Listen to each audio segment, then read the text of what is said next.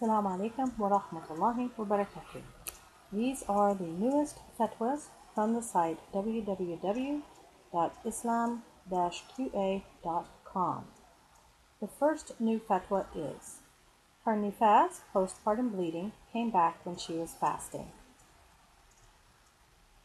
If a woman's nifas stops after one week of giving birth and she starts fasting with the Muslims during Ramadan, then the bleeding reoccurs. Should she break her fast in this case? Does she have to make up the day she fasted and the day she did not fast? Praise be to Allah.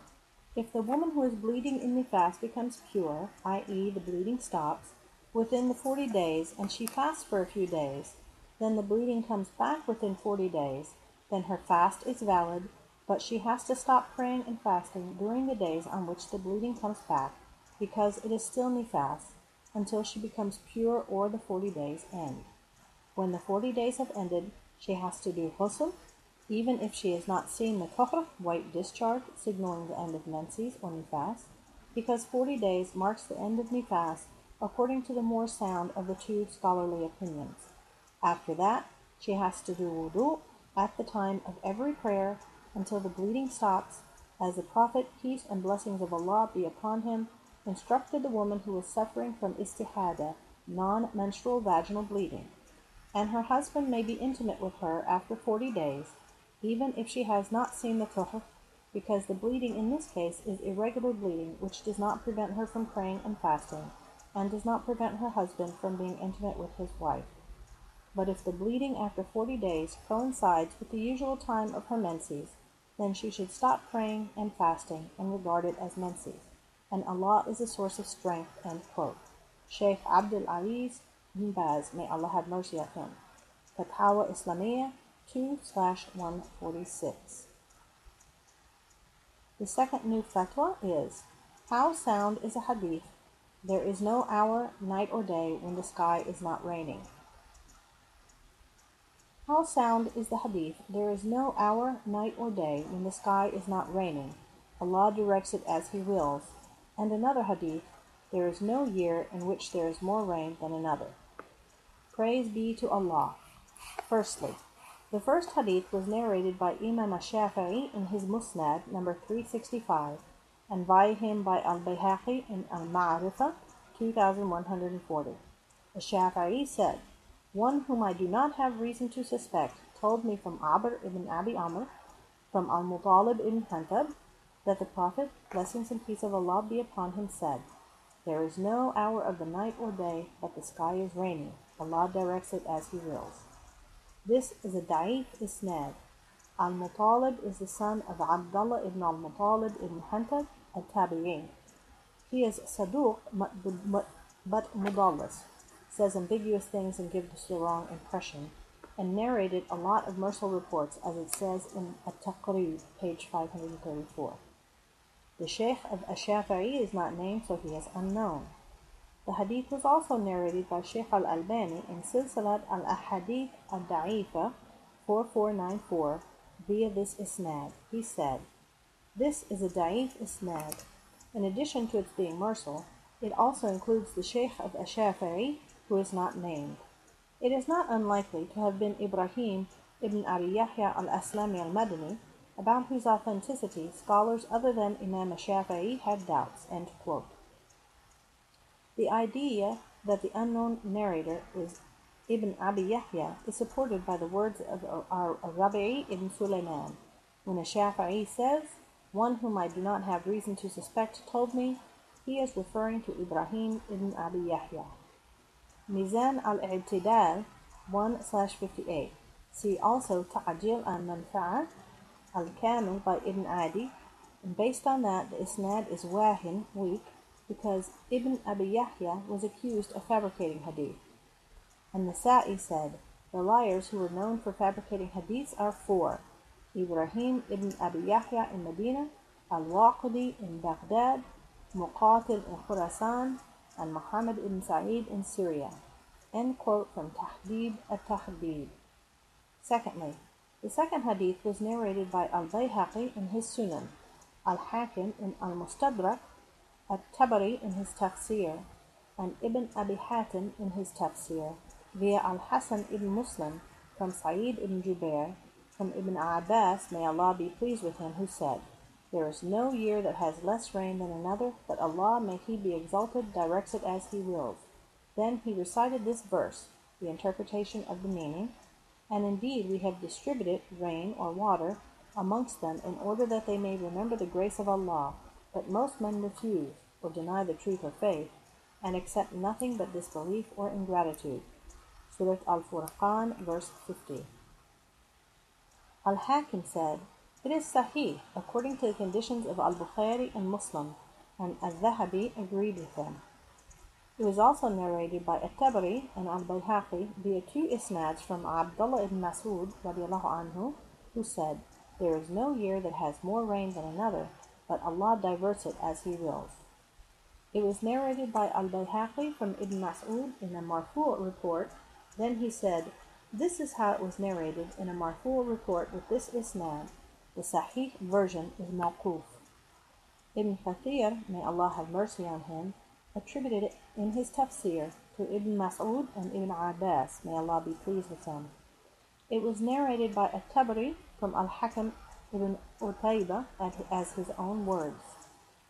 The report was narrated by Sheikh al-Albani in As-Sahihah from Ibn Abbas as his own words and classed as Sahih according to the conditions of Al-Bukhari and Muslim.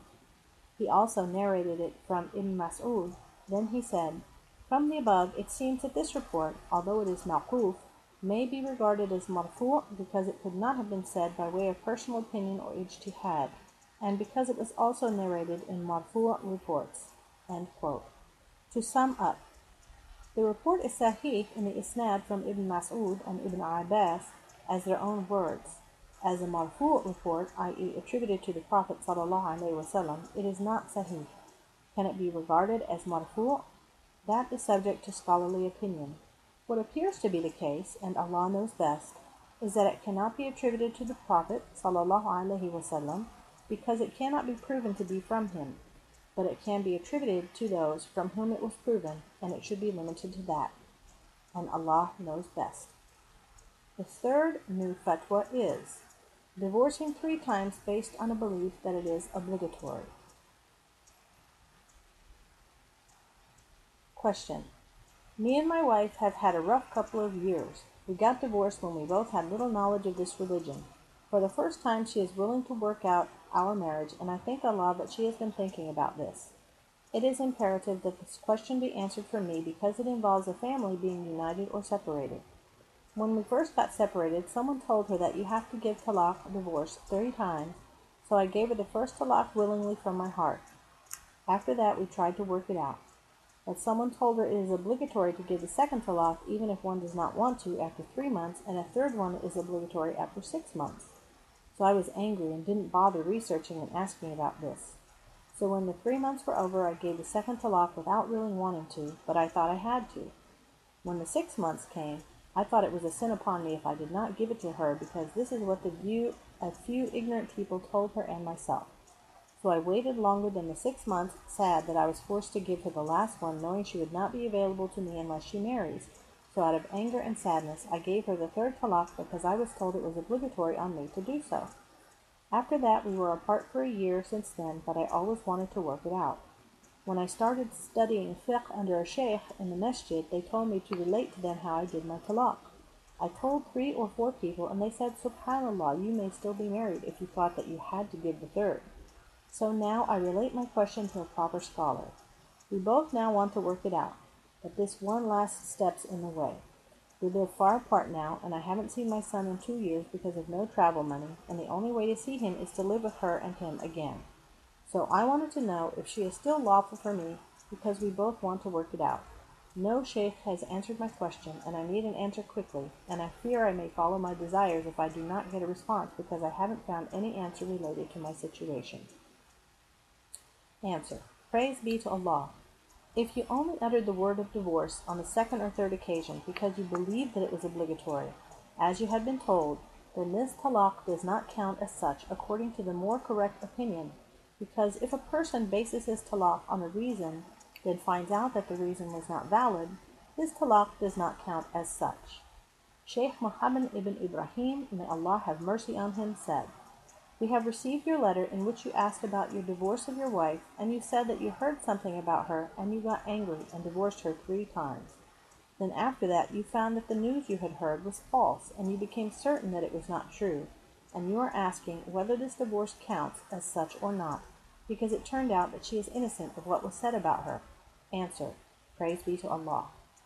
If the situation is as mentioned, and you only divorced her based on this false news, then the correct scholarly opinion is that this divorce does not count as such. Based on that, the divorce is invalid, and your wife is permissible to you on the basis of the first marriage contract. There is no need to go through the process of taking her back or do a new marriage contract. End quote from Fatawa Muhammad ibn Ibrahim, 11, question number 3159. See also question number 36835. The one who told you that made a serious mistake and spoke about Allah without knowledge. For a woman who menstruates, her iddah is three menstrual cycles, not three months. If her husband gives her a revocable divorce and does not take her back during the iddah, she becomes completely divorced and is not permissible for him except with a new marriage contract. As it has become clear that your second and third talaq do not count as such, but you did not take your wife back during her iddah following the first talaq, then she has become completely divorced from you and cannot go back to you except with a new marriage contract that fulfills the necessary conditions. And Allah knows best. The next new fatwa is staying up on Laylatul Qadr and the ruling on celebrating it. How should we spend the night of Laylatul Qadr? Is it by praying, reading Quran and the Seerah of the Prophet, listening to sermons and lessons and celebrating that in the mosque? Answer. Praise be to Allah. Firstly, the Messenger of Allah, peace and blessings of Allah be upon him, used to strive hard in worship during the last ten nights of Ramadan as he did not do at other times, praying and reading Quran. Al-Bukhari and Muslim narrated from Aisha, may Allah be pleased with her, that when the last ten days of Ramadan began, the Prophet, peace and blessings of Allah be upon him, would stay up at night, wake his family, and tie his lower garment tight. According to Ahmed and Muslim, he would strive hard in worship during the last ten nights of Ramadan as he did not do at other times. Secondly, the Prophet, peace and blessings of Allah be upon him, urged us to spend the night of Laylatul Qadr in prayer out of faith and in hope of reward. It was narrated from Abu Hurairah, may Allah be pleased with him, that the Prophet, peace and blessings of Allah be upon him, said, Whoever spends the night of Laylatul Qadr in prayer, out of faith and in hope of reward, will be forgiven his previous sins. This was narrated by the group apart from Ibn Majah. This hadith indicates that it is prescribed to stay up and spend this night in prayer. Thirdly, one of the best du'as that can be recited on Laylatul Qadr is that which the Prophet, peace and blessings of Allah be upon him, taught Aisha, may Allah be pleased with her. It was narrated by At-Tirmidhi, who classed it as Sahih, that Aisha said, I said, O Messenger of Allah, if I know which night is Laylatul Qadr, what should I say? He said, Say, Allahumma innaka afuun tuhib al-afwa fa'afu anni. O Allah, you are all forgiving and you love forgiveness, so forgive me. Fourthly, with regard to singling out one night of Ramadan and regarding that as Laylatul Qadr, this requires evidence. But the odd numbered nights during the last ten nights are more likely than others, and the night of the 27th is more likely to be Laylatul Qadr because of the ahadith which indicate that. Fifthly, with regard to bid'ah, innovation, it is not permissible either in Ramadan or at other times. It was proven that the Messenger of Allah peace and blessings of Allah be upon him, said, Whoever innovates anything in this matter of ours, and that is not a part of it, will have it rejected. And he said, Whoever does any action that is not part of this matter of ours will have it rejected. With regard to the celebrations that are held on some nights of Ramadan, we know of no basis for that. The best guidance is the guidance of Muhammad, and the worst of matters are those which are innovated. And Allah is a source of strength. May Allah send blessings and peace upon our Prophet Muhammad and his family and companions. Fatawa al-Lajna al-Da'ima 10 413. The final new fatwa for this segment is taking pills to prevent the period in the last 10 days of Ramadan. If a woman's period is going to come in the last 10 days of Ramadan, is it permissible for her to use contraceptive pills so she can continue to worship during these days of blessing? Answer. Praise be to Allah.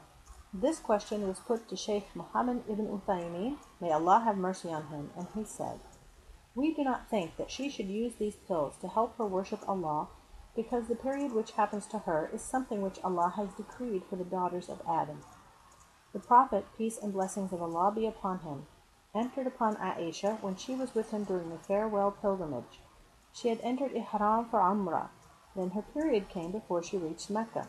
He entered upon her and found her weeping. He asked, Why are you weeping? And she told him that her period had come. He told her, This is something which Allah has decreed for the daughters of Adam. So the period is not something which is under her control. If it comes during the last ten days of Ramadan, then let her accept what Allah has decreed for her and not use these pills. I have heard from trustworthy doctors that these pills cause, cause harm to the uterus and the blood, and they may cause deformity in the fetus if she should conceive. Hence, we think that she should avoid them. If her period comes and she cannot pray or fast, this is beyond her control and is the decree of Allah. Sheikh Muhammad ibn Uthaymeen, may Allah have mercy on him. This is the end of the first section on the new fatwas for the website islamqna.com.